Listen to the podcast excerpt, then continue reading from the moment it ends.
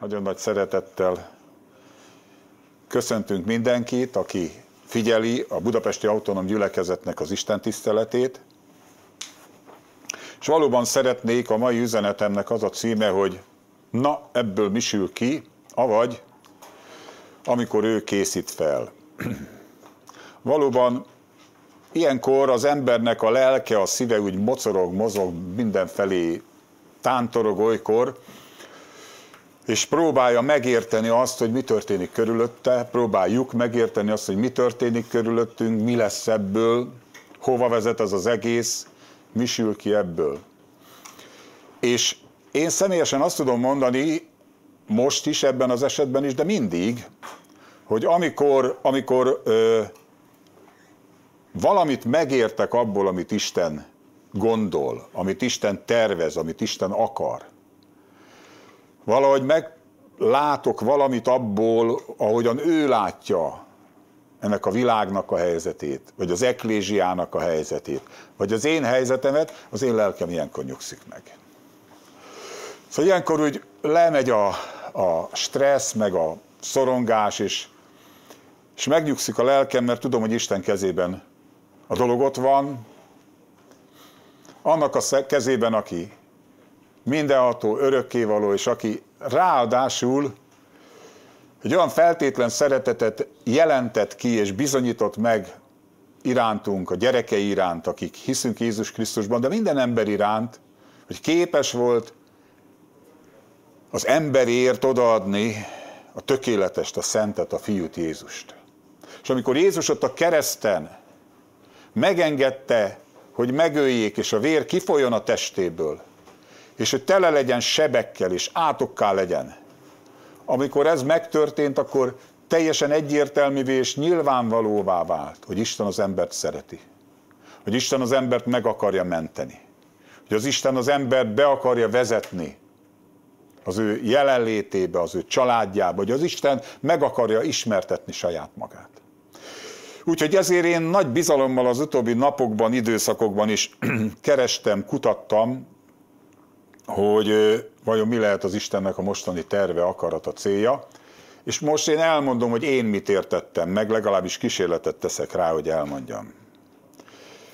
Ö, először a második Péter levélnek a harmadik fejezetéből szeretnék felolvasni egy igét, nevezetesen a harmadik verstől olvasom, így szól, tudjátok azt, hogy az utolsó időkben csúfolkodók támadnak, akik a saját kívánságaik szerint járnak. És ezt mondják, hol van az ő eljövetelének az ígérete. Mert amióta az atyák elújtak, minden ugyanúgy van. A teremtés kezdetétől fogva. Ezek az emberek szándékosan készakar nem tudják, hogy az egek régtől fogva voltak. És a föld, ami a vízből és víz által állott elő az Isten szavára, annak idején a vízzel elborítva elveszett Noé idejében. A mostani egek pedig, és a föld ugyanazon szó által meg lett kímélve, és a tűznek van fenntartva az ítéletnek és az istentelen emberek romlásának a napjára. Ez az egy azonban ne legyen elrejtve előttetek szeretteim, mondja Péter apostol. Istennél egy nap olyan, mint ezer esztendő, és ezer esztendő, mint egy nap. Tehát teljesen más az idő dimenziója, másképp gondolkodik ő. És azt mondja Péter, nem késik el az ígérettel az Úr, amint némelyek késedelemnek tartják. És itt jön a mi igénk, és kérlek Tofi tett ki.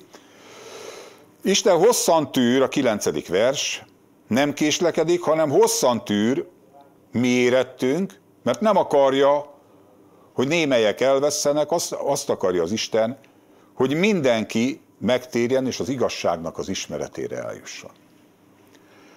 Hát én úgy gondolom, hogy olyan ö, méretű, olyan méretű pörgés, ö, ördögi, önpusztító pörgésben volt és van is az emberiség, hogy most, amikor megjelent ez a stop tábla, ami egész egyszerűen a, a jelenlegi emberiség felét bedugta a karanténba.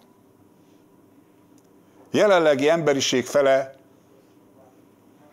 kénytelen volt, ha akarta, hanem egy nagy sabatot tartani.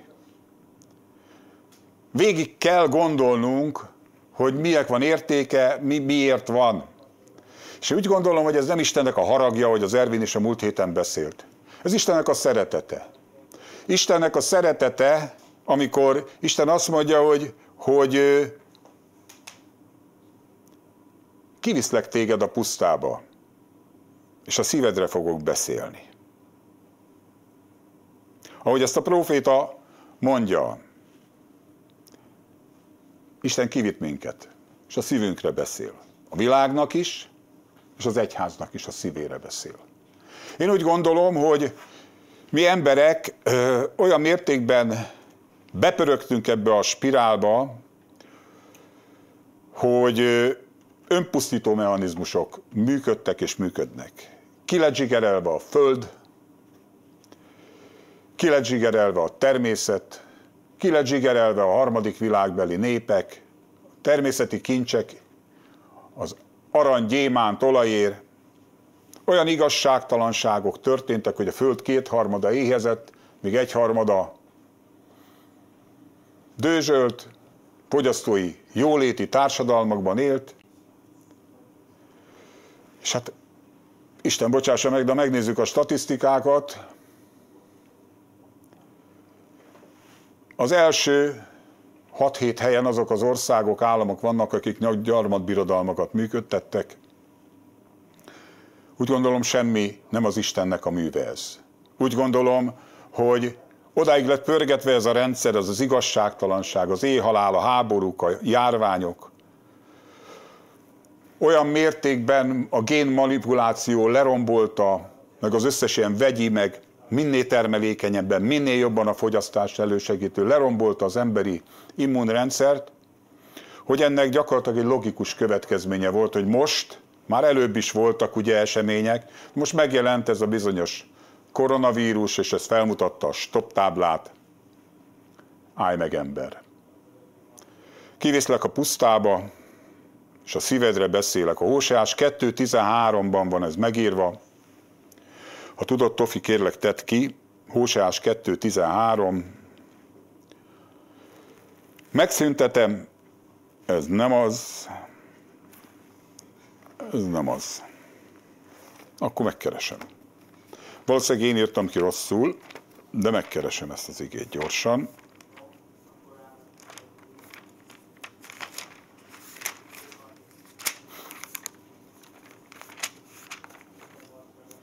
Legalábbis igyekszem gyorsan megkeresni.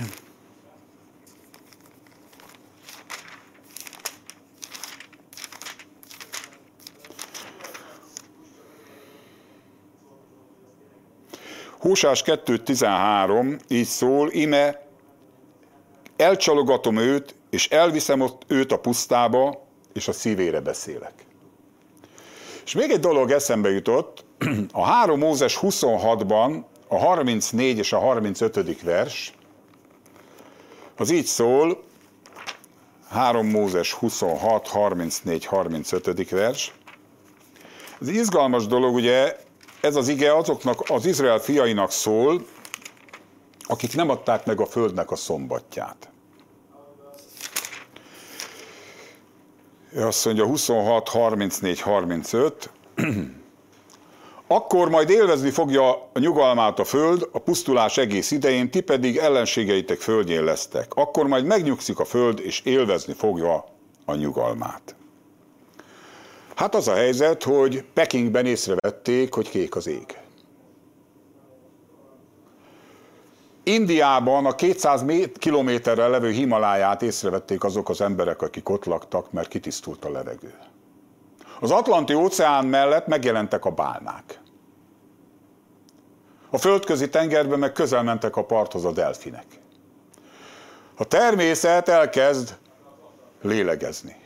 És mi emberek pedig úgy hiszem elkezdünk gondolkodni. Elkezdünk gondolkodni, mert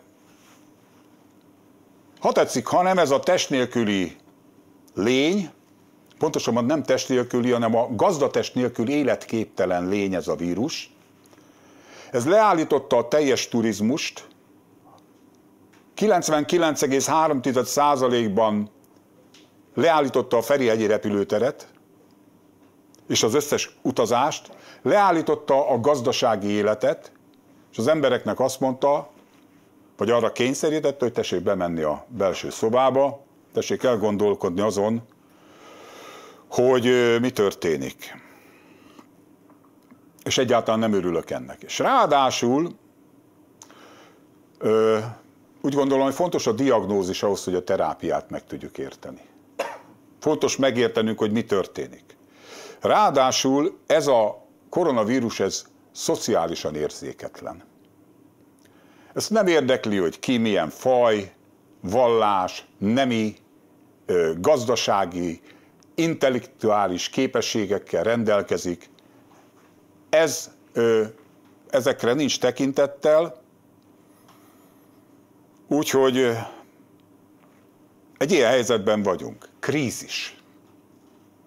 És a krízisnek van két értelmezése is, az egyik a veszély, a másik pedig lehetőség.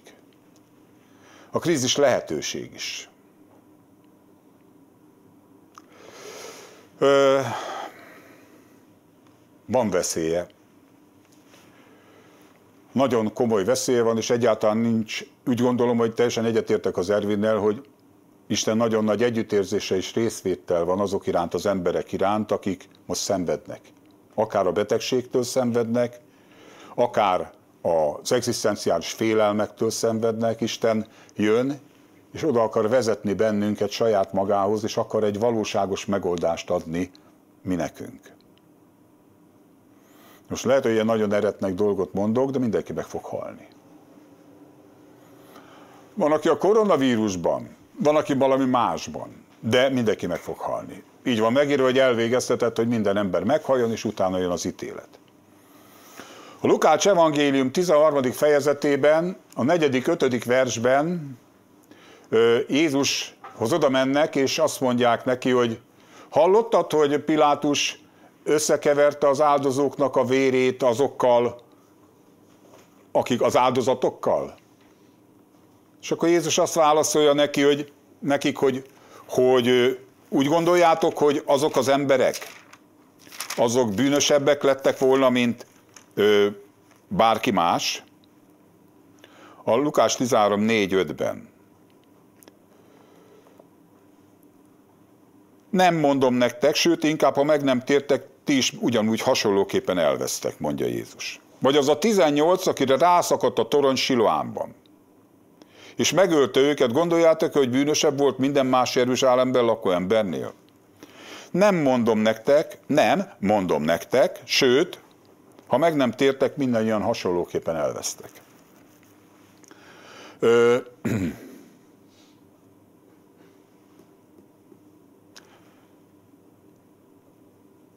Isten nagyon szeret. Nagyon szeret téged az Isten. Annyira szeret, hogy megváltott.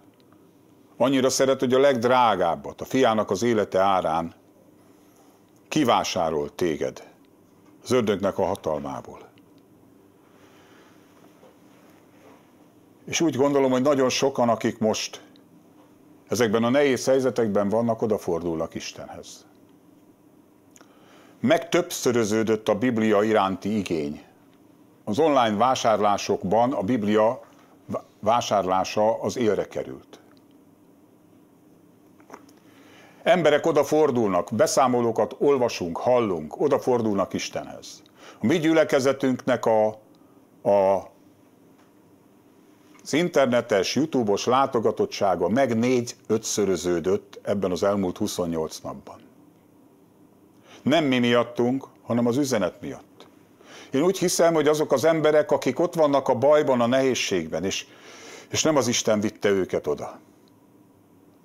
Ezeknek az embereknek egy jó része odafordul Istenhez, és segítségül hívja az Úrnak a nevét. Jönnek hozzánk levelek, az ország másik végében beszámolnak arról, hogy hallják az evangéliumot, az Istennek az igéjét, és betölt őket az Isten szelleme, és úgy térnek meg Istenhez. Isten szeret. És tudod, a feltámadás ez a dolognak a lényege. Van feltámadás. Végig kell gondolni.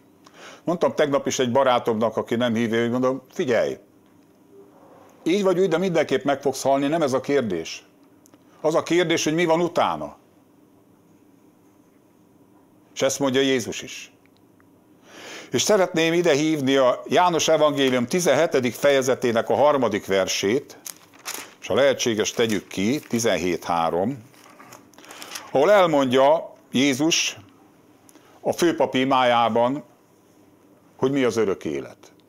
Következő. Az pedig az örök élet, hogy megismerjenek téged, az egyedül igaz Istent, és akit elküldtél, Jézust a Krisztust. Tehát az örök élet úgy lép be, ez a halál fölött uralkodó élet ember életébe, hogy személyes kapcsolatba kerül az örökkévaló Istennel, megismeri Jézus Krisztuson keresztül.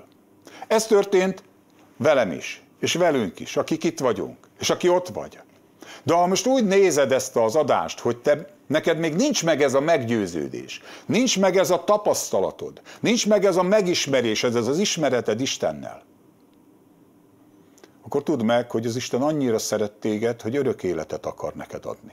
Ami felette van, nem csak a koronavírusnak, nem csak a betegségnek, hanem felette van a halandóságnak. Egy örök életre hívott bennünket Isten önmagával, vele való közösségre, az ő családjába, az ő fiává akar tenni. Isten be akar tölteni azzal a Szent Szellemmel, aki Jézust feltámasztotta a halálból, aki legyőzte a halált. Tudod, ezt a világot a múlt alkalommal beszéltem is róla, két erő mozgatja a világot. A zsidó levélben le van írva a 2.15-ben, hogy az egész emberiség a halál félelmének a fogságában menekül. És ezért a konditermektől fogva mindent elkövet, hogy elkerülje azt, hogy minél később halljon meg. Menekül a halál elől. De ez olyan, mint amikor oda lógatják a, a nyuszi elé, ugye? A répát, és akkor rohan utána, nem tudja utolérni. A másik, ami mozgatja ezt a világot, ezt a János mondja el az 1 János 2-ben, azt mondja, hogy ebben a világban nincsen más, mint a testnek a kívánsága az, hogy minél többet elfogyasztani, a szemnek a kívánsága, hogy minél többet birtokolni, és az életnek ez az önző, kérkedő kevéssége, hogy hatalom, pénz és sikerben bővölködő gazdag életet éljek. És János azt mondja, és Jánoson keresztül Szentilek, ez a világ el fog múlni. És mind az, ami ebben a világban van de aki az Isten akaratát cselekszi. És az pedig az Isten akarata, hogy megismerjük őt, megismerjük az ő szeretetét, hogy ő megszabadítson a mi ellenségeinktől való félelemtől, a halál félelmének a fogságából, és ebből az ördögi spirálból, amiben forog, körbe-körbe forog a világ, és bevigyen az ő szerelmes fiának az országába. És úgy hiszem, hogy ez a mostani helyzet nem csak veszélyt, hanem lehetőséget is hordoz, nevezetesen arra, hogy az emberek felismerjék, hogy mi a valóságosan fontos, mi az, ami örökké valóan fontos, mi az, ami az élet szempontjából meghatározó, és mi az, ami ugyan fontos, de csak helyi értéke van. Ö, szeretnék most imádkozni. Szeretnék megállni, úgy érzem, hogy hogy vannak emberek, akik a túloldalon vannak, a kamera túloldalán is, meg még az Isten országának a túloldalán. Jézus a következőt mondja neked. Zörgetek a szívednek az ajtaja előtt. És ha te kinyitod a szívedet, és behívsz engem, és megvalod a hitedet, én még ma veled fogok vacsorázni. Én amikor ezt jó néhány évvel ezelőtt megtettem, sokszor elmondtam, életem legnagyobb eseménye volt. Ez egy szombati nap volt, este behívtam Jézust, és eldöntöttem, hogy vele vacsoráz, szeretnék vacsorázni. Elhittem ezt a butaságot, hogy mi az, hogy Jézus, aki 2000 évvel ezelőtt meghalt, most jön és velem fog vacsorázni. Megkérdeztem persze, hogy ez most komoly, vagy pedig egy költői kép. Mondták, hogy komoly. Jön és bemutatkozik. És akkor mondtam, jó, akkor lássuk, mert engem az érdekelt, az nem érdekelt volna, hogy valami vallásba bekapcsolódjak, de az, hogyha ezzel a Jézussal lehet találkozni, az komoly. Na és akkor az történt, május 18-a volt, rövidesen most már sokadik évforduló lesz, és ezt a Jézust én behívtam. Eldöntöttem. És részben abban a pillanatban, amikor ez történt, én úgy éreztem, mint a kettő eltalált volna. Gondoltam, valami színházi effekt működik, mert amikor emelgették ott a keziket a népek, akkor is gyanús volt. És aztán másnap reggel, hát ezt már tudjátok, akik itt ültök, de te, aki most hallasz először, neked újszülöttnek minden vicc úgy képzeld el, úgy ébredtem föl, hogy álom és ébrenlét között Istennek énekeltem. És ez most 35 éve volt. És azóta tudod, nem minden nap éneklek álom és ébrenlét között Istennek, de minden nap vele élek. És megismertem őt, és találkoztam vele, és az az örök élet már bennem van, és benned lehet, és azért én most szeretnék imádkozni, és ha te szeretnéd ezt a Jézus behívni az életedbe, akkor mondjad el velem ezt a rövid imát. Kérlek, mondd utána. Menjél, atyám, Jézus nevében jövök hozzád, hiszek Jézusban a te fiadban, hogy ő én értem halt meg a kereszten, és hogy feltámasztottad ő halálból, és hogy ő a te fiad. És kérlek Jézus, hogy bocsáss meg a bűneimet, és gyere, költöz a szívembe, és légy úr az életemben. És én átadom magamat te neked, Uram, most kérlek, hogy tölts be.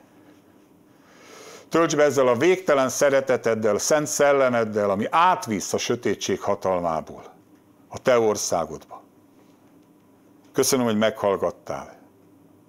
Köszönöm, hogy megbocsájtottad a bűneimet, és felírtad a nevemet az élet könyvébe. Köszönöm, atyám, és kérlek, jelents ki magad nekem. És add, hogy téged tudjalak követni, és veled járjak, és veled éljek. Jézus nevében imádkoztam. Amen. Amen. Hát most itt az a nagyszerű helyzet van, hogy csak reménykedhetünk abban, hogy megérkezett. De én hiszem, hogyha elmondtad ezt az imát, Jézus ott van a szívedben. Na de menjünk tovább. A krízis veszély és lehetőség. A veszély elég nagy. Szeretném elmondani a veszélyt, és utána a terápiára is szeretnék sort keríteni. A veszély az, hogy felállhat, felállóban van az én véleményem szerint, egy olyan világrend, amit a Biblia nemes egyszerűséggel antikrisztusinak nevez. A mostani helyzet két választás között, két vonat megy szembe egymással, vagy az autópályán két kocsi, mindegy a hasonlat. Az egyik az azt mondja, hogy, hogy mentsük meg az időseket, a betegeket, a nyomorúságban levőket, szegény nyomorult embereket, és ezért állítsuk le a gazdaságot, menjünk karanténba mindenki, szüntessük meg a, a, az érintkezési pontokat. Jelenleg részben ez zajlik. A másik viszont azt mondja, amit a braziliai elnök is már megfogalmazott, hogy vagy a koronavírusban halunk meg, vagy éjjel halunk. Ugyanis, hogyha leállítjuk a gazdaságot, akkor nem csak a fogyasztói komfortérzetünk szenved kárt, bár az is, hanem éjséglázadásba is vezethet. Tehát két lehetőség van, vagy megmentjük az időseket, betegeket, nyomorúságban levőket, az indiai Bombéban levő milliós gettóban lakókat, az afrikai éhezőket, és átcsoportosítunk, vagy pedig működésbe hozzuk a 21. századi tajgetoszt. És bemutatjuk a moloknak az áldozatot, és most egy kicsit furcsán mondom, és bocsássátok meg, hogy hújon a férgese. Az öregek, a betegek legalább fölszabadul, mondom, idézőjelben mondom. De tudom, hogy megfogalmazódnak ilyen gondolatok. Fölszabadul az egészségpénztár is egy kicsit.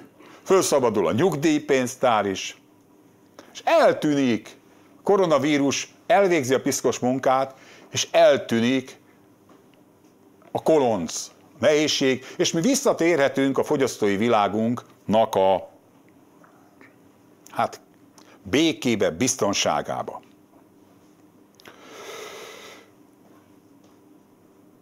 És én úgy gondolom, hogy meg fog jelenni egy ember, aki békét és biztonságot fog itt ígérni. És jelenleg ott tartunk, felmérések bizonyítják, hogy 60-70 százaléka megkérdezetteknek azt mondják, hogy bármire képesek, a hálószobájukba engednek kamerát tetetni. Ausztráliában azt mondták, hogy egy olyan applikációt ma olvastam, bocsájtanak ki, amelyik lehetővé teszi, hogy kövesse a telefonján keresztül mindenki követhető legyen. Kínában arcfelismerő rendszer működik már régebb óta. Olyan karperec van Izraelben, amelyik követi azokat, akik hordják, mint az uszodába tudjátok. Az ember a haláltól való félelmében minden szabadságáról képes lemondani, és egy teljes, totális kontroll is kiépülhet ebből. És ez nem jó hír. Nem jó hír. Nyilván harmonizálni próbálják ugye a 21. századi tajgetoszt, meg a, tehát hogy minél kevesebben pusztuljanak el, de egyre erősödnek azok a hangok, hogy nem engedhetjük meg, hogy a gazdaság leálljon. Mert az még nagyobb baj. És kérdem én, hova vezet ez? Nos hát, ez a veszély része. De én most nem erről szeretnék, ezt csak elmondtam, hogy én így látom. Úgy látom, hogy a világ ebbe az irányba halad. És ez nem az Istennek a terve. De van az Istennek terve. Van az Istennek gondolata. Van az Istennek akarata ebben a helyzetben. Isten ebből jót fog kihozni. Tamás is beszélt erről, hogy Mózes születése előtt a fáraó elrendelte az, a zsidó gyerekek kivégzését. Jézus születése előtt Heródes, születésekor Heródes rendelte el a betlemi gyerekeknek a, a kivégzését. Én úgy hiszem, hogy az Isten elkészít, sőt elkészített ennek a világnak a számára fantasztikus dolgokat. Nagyon sokan fordulnak Istenhez. És megnéztem a Lukács 21-et és a Máté 24-et. És azt fedeztem föl, hogy mind a kettőben az szerepel, a Máté 24-14-et, ha kitennéd, Tofi, az jó lenne. Máté 24-14. Mind a kettőben az szerepel, hogy mielőtt ezek megtörténnének, az Isten országának ez az evangéliuma hirdettetik, és akkor. Igen, itt van. Minden népnek, bizonyságul minden népnek, és majd akkor jön el a vég. Úgy hiszem, hogy ebből a dologból az Isten azt hozza ki, és úgy hozza ki, hogy rengeteg-rengeteg ember már most a szívük odafordul Isten felé. Rengeteg-rengeteg ember hívja segítségül, lehet, hogy a lélegeztetőgép alól. Lehet, hogy más nyomorúságban, vagy más helyzetben az Úrnak a nevét. És megismerik a feltámadásnak az Urát. És én úgy hiszem, hogy Isten ebből azt fogja kihozni, hogy beteljesedik az Róma 8.19, amivel az van megírva, Róma 8.19, hogy az egész teremtett világ sóvárokra várja az Isten fiainak a megnyilvánulását, megjelenését. És az Isten elkészített és elkészít nekünk egy olyan helyzetet,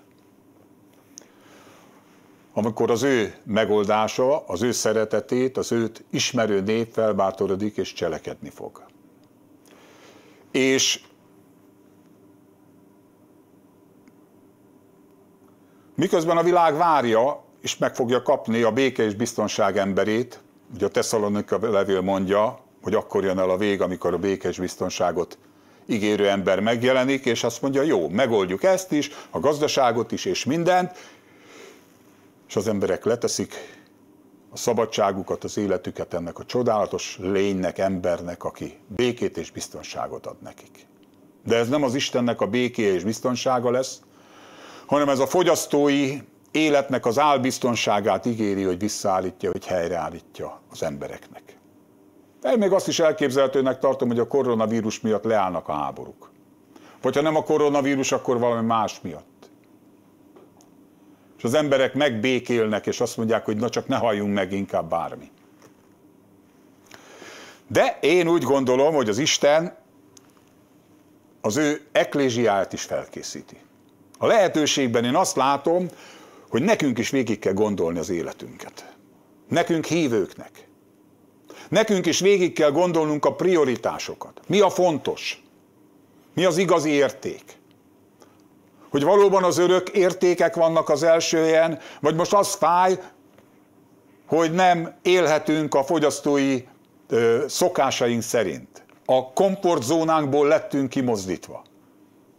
Én megmondom őszintén, először nagyon mérges voltam, hogy nem mehettem szaunázni, meg uszodázni, mert megszoktam.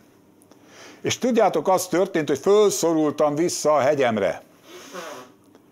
Följárok a hegyre, napi két-három-négy órát ott töltök, és olyan jó nekem, fönn a hegyen imádkozva, hogy csodálatos időket töltök el ott Istennel. Azt hallom barátaimtól, hogy most, amikor nincsen munkájuk, mert becsukott a lehetőség, egy nagyobb békességet élnek át, és egy pillanatnyi kételj nincs bennük arról, hogy az Isten gondoskodni fog ebben a helyzetben is róluk. Közelebb tudunk menni az Istenhez. És én így úgy hiszem, hogy Isten felkészít minket, az eklésiát. Tudjátok, a tornászoknál van a torna bajnokságnál, hogy gerende gyakorlatnál következik Lucaranka. Felkészül, és ott amikor a felkészül van, most éppen ugrál ez a vírus. Felkészül az eklésia. Felkészülnek az Isten fiai. És a felkészítésről az a véleményem, hogy én is nagyon sokat izgultam, mert tudom, hogy nem akarok kimaradni. Nem akarok lemaradni. Ott szeretnék lenni, amikor az Isten mozdul. Amikor az Isten az ígérete szerint belövi az evangéliumot, behozza Jézus nem egy ilyen dumaként, nem vallásos képzetként, nem egy ideológiaként, hanem egy valóságos élet, megoldás, szeretet, erő, behozza Jézust az emberek elé. És nem nekem kell, és nekünk kell őt bebizonyítani, hanem maga a Szentlélek. És a Szentlélek már most készíti az emberek szívét, hogy amikor jön a találkozás, és már most megtörténnek a találkozások, akkor felismerjék Jézust a messiást. És minket pedig a Szentlélek úgy hiszem, most készít elő arra, hogy amikor jön a magas labda, akkor jól érkezzünk. Szeretnék egy a a hitnek egy hőséről olvasni nektek, a bírák 6 hétből Gedeonnak hívják. Gedeonhoz fogható, félős, alkalmatlan érzésektől, méltatlanság, elvetettségtől, kisebb rendűségi érzésektől szenvedő ember kevés található, szerintem talán nincs is a Bibliában. Ez az ember, ez teljesen annak az iskola példája, úgy gondolom, ahogyan Isten felkészít bennünket arra a feladatra, amit ő készített, rendelt a mi számunkra.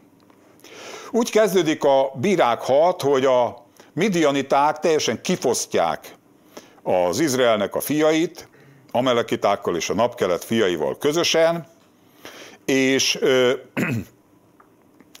ebben a helyzetben mindenki elbújik. És akkor a 11. verstől szeretném olvasni, tehát a Bírák 6.11-től, és arra kérlek, itt van, meg is van. Eljött az úrnak az angyala, és leült egy cserfa alatt, ami Ofrában van, ami az Abiézer nemzetségéből való Joásé volt, és az ő fia Gedeon éppen búzát csépelt a pajtában, hogy megmentse a midianiták orcája elől. Tehát mit csinált a Gedeon? Elbújt. Effektíve elbújt. És mit csinált? Bespejzolja a cuccot a karanténba, és ott csépeli. És ott ebben a helyzetben megjelenik az úr angyala, és azt mondja neki, az úr veled van, erős férfiú. Gedeon rendkívül megörül a találkozásnak, és azt mondja, kérlek uram, ha velünk van valóban az Úr, akkor miért ér minket mindez? Hol vannak az ő csoda dolgai, amikről beszéltek nekünk az atyáink? Nem az Úr hozott fel minket Egyiptomból? Most pedig elhagyott minket az Úr, és odaadott minket a midianiták kezébe. Az Úr hozzáfordult, és ezt mondta. Menj el ezzel a te erőddel, és megszabadítod Izraelt a Midian kezéből, mert én küldelek téged. De arra szeretnélek, szeretném felhívni a figyelmet, hogy ki kezdeményezett? Isten. Isten volt az, aki kezdeményezett. Isten volt, aki az elbújt, Gedeonhoz odament, és közölte vele, hogy veled vagyok. Na, a Gedeon erre megvalotta a hitét. 15. vers. Ja, és azt mondja az Isten, hogy én küldelek téged. Szerintem így fog szólni az Úr hozzánk. Én küldelek téged. Mert megvan az, a küldetésünk, Ugye a 12 tanítvány is kapott megbizatást, hogy menjetek, a 70 tanítvány is kapott, hogy menjetek és hirdessétek az evangéliumot, és mutassátok be, és gyógyítsátok a beteg, és így tovább. Ez egy általános küldetése van az egész eklésiának. Meg a Márk 16-ban is. De van egy konkrét is. Mikor azt mondja az úr, na, Ildikó, menjél. Na, Matyi, menjél. Az egy más helyzet lesz. Azt mondja, Gedon nagy hitét megvallja, meg a saját identitását. Kérlek, uram, miképpen szabadítsam meg én Izraelt? Az én nemzetségem a legszegényebb Manasséban. Én pedig a legkisebb vagyok az atyám házában. Mit mondott a Gedon? Kicsi vagyok, nem székre állok, onnan nagyot kiáltok. Kicsi vagyok, és méltatlan, és alkalmatlan, és félek. Nekem ez nem megy. Mi, kinek beszélsz te? És erre Isten a következőt mondja neki. Mondja neki az Úr 16. vers. Én leszek veled. És úgy megvered a Midiánt, mintha csak egy ember lenne. És képzeld el a helyzetet, hogy van ez a nagy Midianita elnyomás évek óta, és oda jön egy ilyen kis Gedeonhoz az úr, és azt mondja, hogy menj el, verd meg ezt a, később kiderül, hogy 130 ezer embert. És úgy megvered őket, a hadsereg, mint egy embert. Hát Gedeon nem hagyta figyelmen, figyelmen kívül ezt a megszólítást, és azt mondja, ha kegyelmet találtam a szemed előtt, adj nekem valami jelt, hogy te szólasz én velem. Ne menj el, kérlek, amíg vissza nem jövök hozzád, amíg ide nem hozom az áldozatot, és leteszem eléd. Azt mondta az angyal, mint egy ilyen kedves nővér, oké, okay, itt leszek, megvárlak. Erre elment a Gedeon, 120 kiló lisztből sütött ilyen lepényt, és levágott egy kecskegödőjét, és megfőzte. Hát több órán át ő ezt csinálhatta, majd visszavitte ezt az egész cuccot, és mondta neki az angyal a 20. versben, vegyed a húst és a kovásztalan kenyereket, ragd rá a kősziklára, a húslevét önts rá, és Déldön megcsinálta. És akkor kinyújtotta az úrnak az angyala a pálcájának a végét, ami a kezében volt, megérintette a húst, a kovásztalan kenyeret, és tűz jött ki a kősziklából, és megemésztette a húst és a kovásztalan kenyereket, az úrnak angyala pedig eltűnt az ő szemei elől. Ha mit gondoltok, Gedeonnak mi volt erre a válasza? Ha megjelent az úr angyala, elfogadta az áldozatot, azt mondta, hogy veled leszek, hogy megvered a Midiánt, hogy jé, erős férfiú. Mit válaszolhatott erre Gedeon? Gedeon azt válaszolt, amit a Jákob rabbiban, hogy ajajajajajajaj. Azt mondja, 22. vers, látva Gedeon, hogy az úr angyala ezt mondta, jaj nekem Uram Isten. Ez volt a Gedeon válasza. Jaj nekem Uram Isten, ekkora nagy hite volt. Az úrnak az angyalát láttam színről színre. És akkor azt mondja az úr neki, nyugi, békesség neked, ne félj, nem halsz meg. És épített Gedeon egy oltárt, és nevezte azt Jakve Salomnak. Az Úr a békesség. Istennek a békessége ott a Gedeont eltalálta. Ott valami olyan változás történt a Gedeonnak a szívében, hogy oltárt épített és bemutatta az áldozatot Istennek, akivel ő békességre jutott. Már nem félt attól, hogy Isten megöli őt. Eljutott a hitnek erre a szintjére. Na de folytassuk tovább, mert hát hosszú a története Gedeonnak. Igen.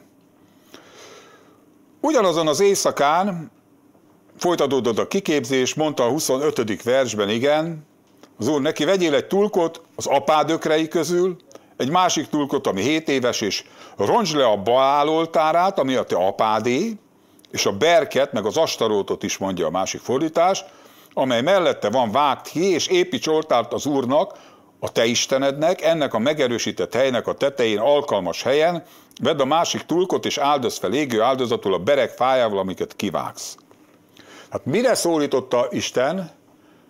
Papa volt a Baál és Astarót kultusznak az egyik fő embere, hanem a papja. És Gedeon azt a megbizatást kapja, hogy a papa ökrét és a, a, az oltárt és a szent berket vágja ki.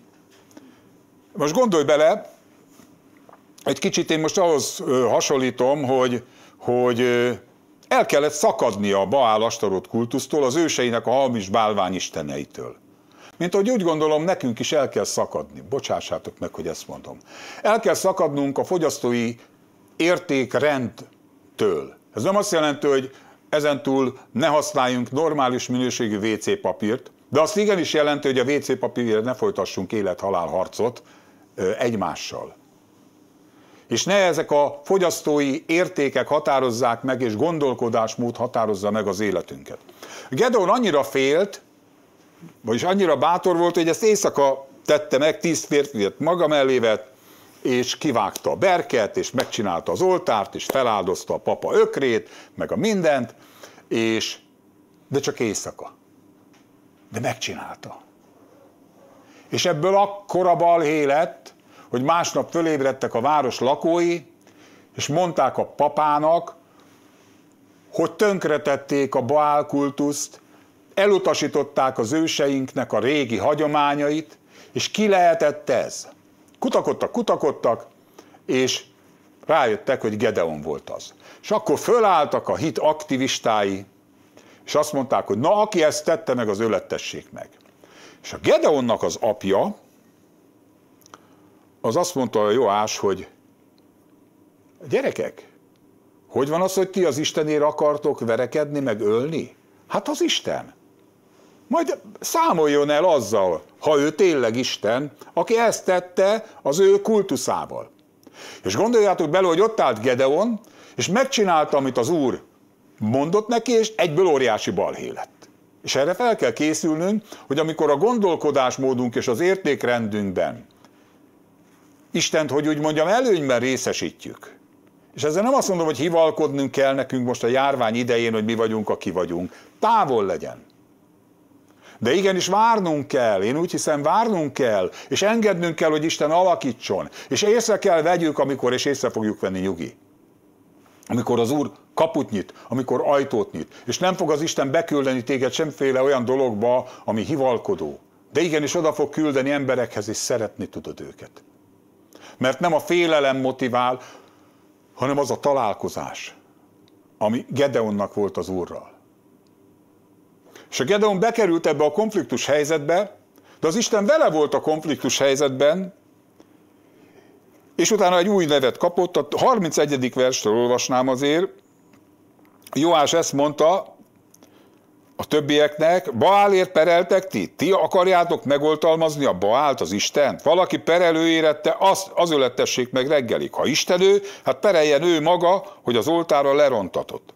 Azon a napon elnevezték őt Jerubálnak, pereljen vele a Baál, mert lerontotta az oltárát. Egyébként ez a név nem csak azt jelenti, hogy pereljen vele a Baál, hanem aki a Baállal így szembeáll. Utána az történt, hogy a midianiták, az amelegiták és a napkeletiek összegyűltek, és a 34. versben azt olvassuk, hogy az Úr szelleme rászállt a Gedeonra, tehát nem a Gedeon szállt rá az Úrra, hanem az Úrnak a szelleme rászállt a Gedeonra, és a Gedeon megfuvatta a sófárt, és összegyűjtötte a népeket a harcra. És össze is gyűltek, és akkor a 36. verstől jön a terápia, az isteni terápia. Olvasom. Mondta Gedeon, Istennek, mondom, mindezek után, amiket átélt, ha csak ugyan az én kezem által akarod megszabadítani Izraelt, ahogy mondtad, Ime egy fürt gyapjat teszek a szérűre, és ha csak maga a gyapjú lesz harmatos, míg az egész föld száraz lesz, erről megtudom, hogy valóban az én kezem által szabadított meg Izraelt, amint mondottad. Ugye normális esetben Isten arra azt kellett volna, hogy mondja, na Gedeon most már ne szórakozz velem. Hát teljesen nyilvánvalóan megmondtam, hogy vered leszek, úgy vered meg, mint egy embert. Kihoztalak, sikerült a, a Baálastarótot is megszüntetni, most akkor még jössz ezzel a dologgal? Helyette, 38. vers, úgy lett. Mert amikor másnap reggel felkelt, megszorította a gyapjút, harmatot facsart ki a gyapjúból, és telecsésze víz, egy telecsésze vizet. Mondta Gedeon Istennek nagy hittel. Ne gerjedjen fel a haragod, én ellenem, hogy még egyszer szólok. Hadd tegyek kísérletet, kérlek, még egyszer a gyapjúval. Legyen kérlek szárasság csak a gyapjún, harmat az egész földön. Isten nem nyakon vágta a Gedeont, mondta, hogy Gedeon, most már ne szórakozz velem, szedd össze magad. Érted ezt? Isten így viszonyul hozzánk. Isten így viszonyul hozzánk. Isten együtt érez azzal, amikor mi szorongunk, amikor bizonytalanok vagyunk, amikor félünk, amikor, amikor úgy gondoljuk, hogy még többet szeretnénk ő belőle, nem fogja visszatartani. Ha Isten indítani fog, az nem egy ilyen bizonytalan, hát én úgy gondolom, hát én úgy gondolom, nem egy ilyen dolog lesz. Nem egy ilyen dolog lesz. Nem kell, nem kell nekünk erőlködni, nem kell rágörcsölnünk. Szeret. Szeret, ő fogja a dolgot beindítani, és amikor beindítja, az olyan egyértelmű és világos lesz, hogy nem lesz kérdés. Nem mi fogjuk csinálni. Nem mi fogjuk csinálni. Vannak barátaim, attól félnek, hogy le fognak maradni. Mondom neked, nem fogsz lemaradni. Isten fia vagy, te, Isten juha vagy, hallod az ő hangját. Az Isten fiait a Szent Szellem vezet, akár alszol, akár ébren vagy, az övé vagy. Nyugi! Ha Gedeonnak azt mondta az Isten, 40. vers. Úgy cselekedett Isten azon a napon, éjszakán, ahogy Gedeon kérte, szárazság lett magán csak a gyapjún, és az egész föld harmatos lett. Isten úgy viselkedett a Gedeonnal, mint egy elmegyógyintézeti terápiás ápoló nővér. Isten kiszeret bennünket a bizonytalanságainkból, kiszeret bennünket a Szent Szellem a félelmeinkből, a szorongásainkból, a méltatlanságból, az alkalmatlanságból, és bele fog állítani, ez az én üzenetem, bele fog helyezni abba a helyzetbe, amikor Jézus Krisztusnak a természete, szeretete, irgalma, szíve, ereje, dicsősége meg tud rajtunk keresztül nyilvánulni. Ezt nem úgy fogjuk, hogy most az egyház rohadtul összeszedi magát. Nem így. Jönni fog, meg vagyok róla győződve, az az időszak, mert mindennek rendelt ideje van, amikor az Istenét ismerő nép az felbátorodik és cselekedni fog. De még mindig nincs vége ennek az egésznek. Ugyanis a hetedik fejezetbe folytatódik, táborba szálltak a Harad kutyánál, a Midian tábora északra volt, a Móré halomtól a völgyben. Mondta az úr Gedeonnak, több ez a nép, ami veled van, hogy sem a kezébe adhatnám Midiánt. Izrael még úgy dicsekedne velem szemben mondván, az én kezem szerzett szabadulás nekem. Egyértelművé akarta az úr tenni, hogy ez nem emberi munka. Jó hír ez? Nem a Takács Ferencnek a nem tudom micsoda a rendkívüli prédikáció, vagy a Kovács Petinek a rendkívüli zongora tudása, vagy a Kedl Ildinek és a Fóris Ritának a nagyszerű éneklése, bár ezek mind nagyszerűek, vagy a Fülinek a hegedülése, brácsázása, nem ez fogja a győzelmet adni, hanem Isten az, aki ezt a dolgot el fogja végezni, rajtunk keresztül. És azt mondta Gedeonnak harmadik versben, Kiálts a népnek a füle halatára, és mondd meg nekik, aki fél és retteg, menjen haza.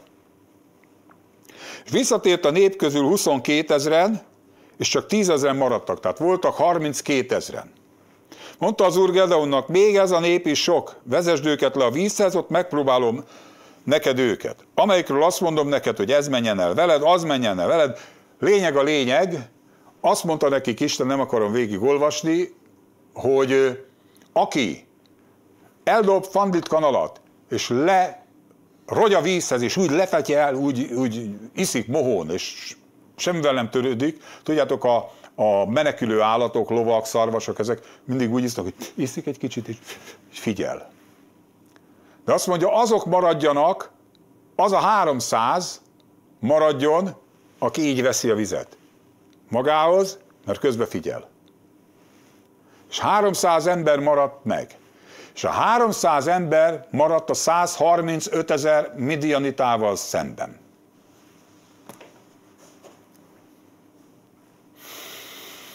Hetedik vers azt mondta az úr Gedeonnak, e 300 férfi által szabadítalak meg titeket, akik nyaldosták a vizet, és adom Midiánt a kezedbe, a többi nép pedig menjen el kiki a maga helyére.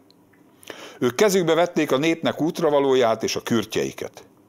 Az Izrael többi férfiai pedig mind el lettek küldve, mindenki a maga hajlékába, csak a 300 férfiút tartotta meg. Tehát, hogy úgy mondjam, elég nehéz lett a helyzet. 300 a 135 ezerrel szemben. Elég kemény, nem? De már lehetett terhelni a Gedeont. Nem azt mondta, hogy én ezt nem csinálom így. De látta az Isten a Gedeonnak a szívét, hogy még nem teljesen kész. Mondta neki 9. versben. Kelj fel, menj le a táborba, a midianiták táborába, mert a kezedbe adtam őket. Ha pedig félsz lemenni, menj le te és Púra, a te szolgád a táborba. Hallgass meg, ők mit beszélnek, hogy utána megerősödjenek a te kezeid. És lement Puraval a szolgájával, felső fegyveresek szélső részéhez, akik a táborban voltak. És a midianiták és az amalekiták és a napkeleté mind fiai úgy feküdtek a völgyben, mint a sáskák, sokasága és tevéiknek nem volt számó. A sokaságuk miatt, mert a, mint a fővenynek, amely a tengerpartján van. Mikor pedig Gedeon oda ment, ez egyik férfi épp az álmát mesélte el a másiknak. Mondta, azt álmodtam, hogy egy sült árpa kenyér hengeredett alá a midianiták táborára. És amikor a sátorra jutott, leütötte azt, úgyhogy az eldőlt, és felfelé fordította azt, és a sátor ledőlt. Másik aztán felelt és mondta, nem egyéb ez, mint Gedeonnak, a Joás fiának, az Izraelből való férfiúnak a fegyvere. Az ő kezébe adta Isten Midiánt és az egész táborát. Kik mondták ki a proféciát? Az ellenséges sereg. És amikor ezt a Gedeon meghallotta, akkor azt mondta, hát ott már ők is tudják. Ha a világiak tudják, a világ már tudja, mint amikor a parázna Ráhábnak nagyobb hite volt, mint az Izrael fiainak, mert azt mondta, hogy tudjuk, hogy az Isten de te ti kezetekbe adta ezt a földet. Ezek az ellenséges sereg, ez jobban tudta, hogy, hogy itt a Gedeonék fognak győzni. 16. vers, 300 embert három csapatba osztotta, mindegyiknek a kezébe és fontos dolgok jönnek, kürtöt adott, üres korsókat és a fákjákat kellett beletenni a korsóba. Azt mondta, most figyeljetek rám, és úgy cselekedjetek. Én bemegyek a tábor szélébe, és amint én cselekszem, ti is úgy cselekedjetek. Ha én a kürtbe fújok, mindazok, akik velem vannak, akkor ti is fújjátok meg a kürtöket. Az egész tábor körül, és kiáltsátok ezt az Úrért és Gedeonért. És lement Gedeon és a száz férfi, aki vele volt, a tábor széléhez. Középső éjjeli őrség kezdetén, amikor éppen az őrség felváltatott, és kürtöltek a kürtökkel, összetörték a korsókat, tehát láthatóvá váltak a fákják, és kürtölt mind a három csapat, a 300 ember, és összetörték a korsókat, a bal kezükben tartották a fákjákat, jobb kezükben a kürtöket, kürtöltek és kiáltottak fegyverre az Úrért és Gedeonért. És mindegyik ott állott a maga helyén a tábor körül, és az egész tábor futásnak eredt és kiáltozott. És mikor a 300 ember belefújt a kürtjébe, fordította az úr, kinek, kinek a fegyverét az ő felebarátja ellen az egész táborban. Gyakorlatilag kiirtotta az ellenség saját magát. És a maradék meg elmenekült. Így adott Isten győzelmet Gedeonnak. Így viszonyul hozzánk, így fog felkészíteni minket az Isten. Így hiszem én ezt.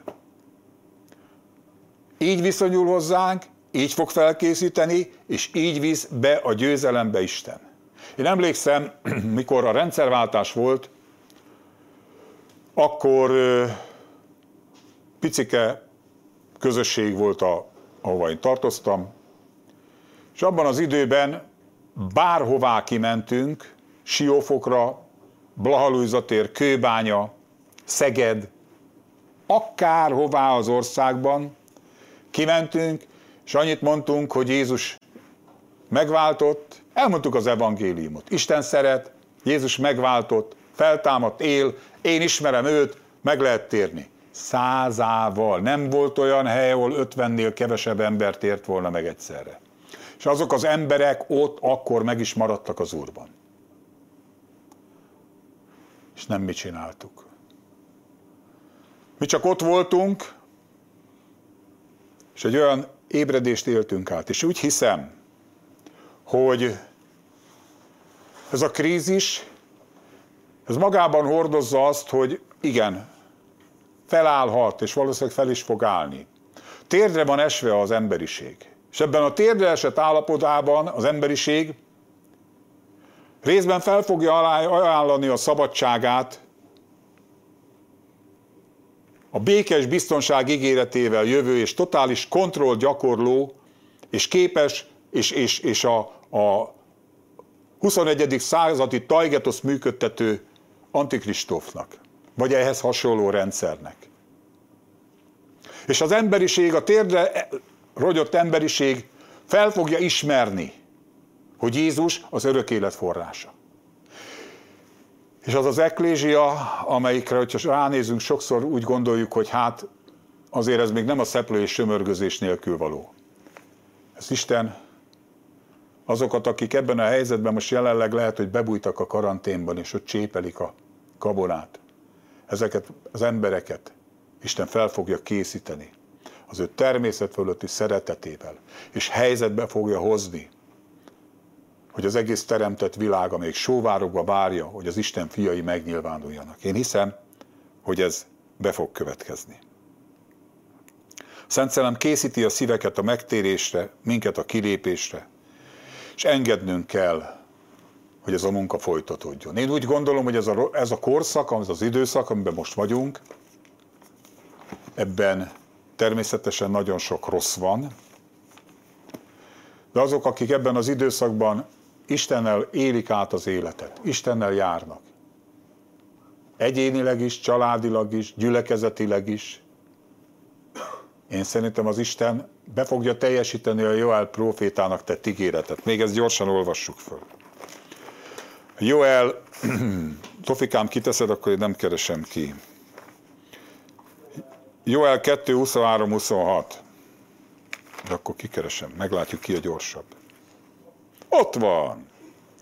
Ti Sionnak fiai, örvendezzetek és vigadjatok az Úrban a ti istenetekben. Mert megadja nektek az esőt igazság szerint. Korai és késői esőt hullat rátok, mint a kezdetben. Tudjátok, mi volt a korai eső? Pünkösd! Amikor az egyháznak az a diadalmas korszaka volt. Hullott a korai eső. Az első időszak, amikor mindenféle nagy dicsőséges győzelmek voltak. És azt mondja, hogy jön a kései eső. És megtelnek a csűrök gabonával, és a sajtók bőven árasztják a mustot és az olajat. Tovább. És kipótolom az esztendőket, mondja a Károli, itt pedig úgy olvassuk, kárpótolak benneteket azokért az esztendőkért, amiket tönkretett a sáska, a szöcskő, a cserebogár és a hernyó, az én nagy seregem, amelyik rátok küldtem. Isten ki fogja pótolni. Úgyhogy én arra bátorítom magamat is, meg téged is. Ne félj! Isten ebből jót fog kihozni. Isten ígéretet tett Róma 8.29-ben, hogy minden összedolgozik azoknak a javára, akik őt szeretik. Maradjunk benne a salomban, ebben a sábát salomban. Bízunk abban, hogy az Isten a lelkére beszél a pusztában az embereknek. Bízunk az Istenben, hogy amit mi emberek nem tudunk elvégezni, azt ő elvégzi, és bízunk abban, hogy ő az ígérete szerint helyreállít és felkészít minket arra a munkára, ami ő adja az összes muníciót, hogy el tudjuk végezni. Én azt mondom, hogy nekünk ehhez csak annyit kell tenni, hogy Amit mondott Mária, imhol az ő szolgáló leánya, legyen nekem a te beszéded szerint. Vagy amit Sámuel mondott, szólj Uram, mert hallja a te szolgád. Nyugi, salom. Nagyon köszönöm a figyelmet, és kérlek, Peti, gyertek, szeretném, hogyha dicsérnénk még az Urat. Közben, míg a Petiék jönnek, elmondom a jövő héten, milyen virtuális programjaink lesznek. Minden nap megjelenik három órakor a Biblia hangja, János evangéliumának most a 18. fejezete következik, ma a római levél, és hétközben a János evangéliuma jelenik meg, lehet hallgatni az Isten igéjét. Kedden lesz abcsel ma, de ez nem nyilvános lesz, hanem felvételről majd közreadjuk. Azt, hogy tegyük-e helyre, hogyan és miképpen lesz, azt még kérdéses, eldöntjük, de jó visszhangja volt a múltkorinak, valószínűleg eldöntjük, hogy hogy lesz. Jövő héten vasárnap, ha Isten is úgy akarja, és élünk, akkor ismét jelentkezünk élő Isten tisztelettel. Mit hagyok ki? Talán semmit. Figyeljétek a... Ja igen, elindul a BPA, BPA online piactér. Ez azt jelenti, hogy sokan vesztették el a állásukat, kerültek nehéz anyagi helyzetbe, és azoknak, akiknek van szolgáltatásuk vagy tárgyi eszközük, amit kínálnak, és azoknak, akik keresnek, ez egy zárt csoport, ahol be lehet majd jelentkezni, ezeknek az összetalálkozását fogja elősegíteni ez a BPA piactér. Tehát például, hogyha neked van csöved, de keresel csőszerelőt, akkor itt meg tudod találni, vagy mit tudom én a hasonló ö, egyéb dolgokat. Mit? Nem csöved, és keresel csövest. Peti keresi a csövest, igen. Akkor én most imádkoznék, és akkor te zongorázzál inkább, és akkor utána dicsérjük az Urat. Drága mennyei atyánk, köszönjük neked ezt a mostani időszakot is. is. Uram, én, az én szívem tele van hálával azért, hogy ebben a helyzetben tudhatom azt, hogy nem vagyunk magunkra hagyva. Hogy te, atyám, a kezedben tartod az irányítását az eseményeknek, a dolgoknak, hogy egyetlen egy veréb nem esik le a fáról a te tudtod nélkül, és a hajunknak egy szála sem esik le a földre a te tudtod nélkül. Köszönöm, Uram, hogy biztonságban vagyunk te nálad, és akár élünk, akár halunk, a tieid vagyunk. Köszönöm, Uram, hogy ott a kereszten te győztél, és minden betegséget, minden átkot fölvittél a keresztfára, és mi tetőled nyertünk egészséget a te sebeid által. És köszönöm, Uram, hogy a Te angyalod tábort jár a Téged félők körül, és megszabadít minket. És leginkább azért vagyok hálás, Istenem, hogy van terved, gondolatod, akaratod, és jó gondolatod van, hogy jót fogsz kihozni az ember számára, a világi ember számára, a hívők számára, és behozol nagyon sok embert az üdvösségbe, mert te nem akarod, hogy az emberek elvesztenek, hanem hogy örök életre jussanak. Uram, Hálás vagyok azért, hogy részesei lehetünk a te munkádnak. És kérlek, áld meg az én testvéreimet is, vezessél bennünket személyesen, egyen-egyenként szólj hozzánk, adj Uram bölcsességet, hogy ne hivalkodjunk, ne lépjünk a hitünk mértéke felül, de add, hogy felismerjük, hát Gedeon is felismerte, Uram. És köszönöm, hogy ilyen terápiásan viszonyultál hozzá, és viszonyulsz hozzánk. Hogy amikor jön az idő, mert mindennek rendelt ideje van, akkor veled együtt tudunk cselekedni. Szeretnénk, Uram, szeretnénk ezt a dicsőséges evangéliumot képviselni, hirdetni, hogy te szeretetedet bemutatni és átadni az embereknek, akik még nem ismernek téged. És köszönöm, hogy nem kell erőlködnünk, hanem ez mind a te kezedben van, hogy a seregek urának a buzgó szerelme műveli ezt. Uram, neked adjuk a dicsőséget, a tiszteletet, a hódolatot, az imádást. Legyen áldott Jézus a te neved hogy bevittél minket az Atya salomjába. Jézus nevében. Amen. Dicsérjük az Urat.